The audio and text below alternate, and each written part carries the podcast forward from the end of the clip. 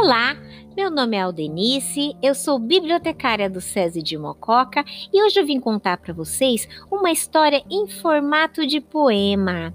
O título do livro é A Bruxa Ataca de Panela, da autora Sônia Junqueira, da editora Formato e da coleção Caldeirão da Bruxa.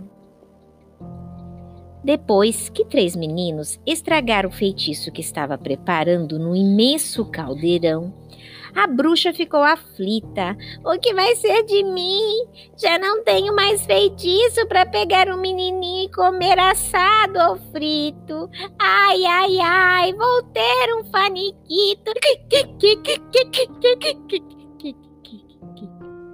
A bruxa chorou bastante.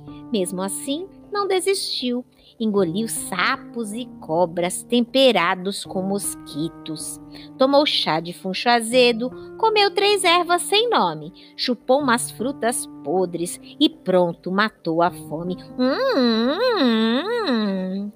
Agora estou preparada. Vou fazer outro feitiço que vai ser mais poderoso para pegar os diabinhos. Desta vez é diferente, pois em vez de caldeirão para meninos de xizento, eu ataco de panela com feitiço bolorento. Vou pegar os ingredientes para o meu ajantarado.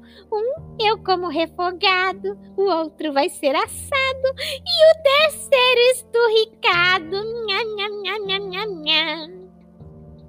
A bruxa saiu correndo. Foi preparar a panela. Agora eu faço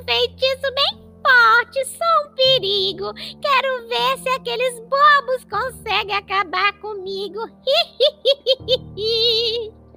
Acontece que os meninos, cada dia mais espertos, vigiavam aquela bruxa sem ao menos chegar perto e viram quando a danada juntou uma coisa arada num saco escuro que tinha uma cor esfumaçada foi aquela barulhada.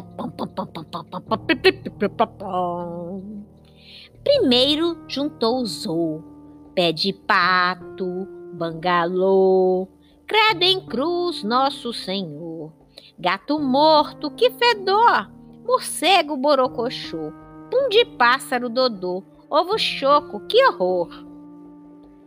Depois foi a vez do Zi, um grilho com piriri, pirilampo bem chinfrim, nó de cobra sucuri, girafa firim fim fim, pó de mico, mais capim e chulé de querubim. Aí foi a vez do Zu, mocotó de boizebu, uma torta de tatu, piolho de urubu, assobio de jacu, perfume de beuzebu e um caroço de angu. A bruxa, bem animada, jogou tudo na panela, sem ver que os três meninos estavam de olho nela. Mistura bem, mistureba, temperada com pereba, meleca bem melequenta, salpicada de pimenta. Feitiço bem caprichado para eu pegar os malcriados. Tudo pronto, catapum! Zum, zum, zum, zum, zum, zum. Nessa hora, os três meninos com mais duas amiguinhas, já tinham se preparado, descobriram o segredo para vencer o enfeitiçado. Viraram de trás para frente as três letras do feitiço.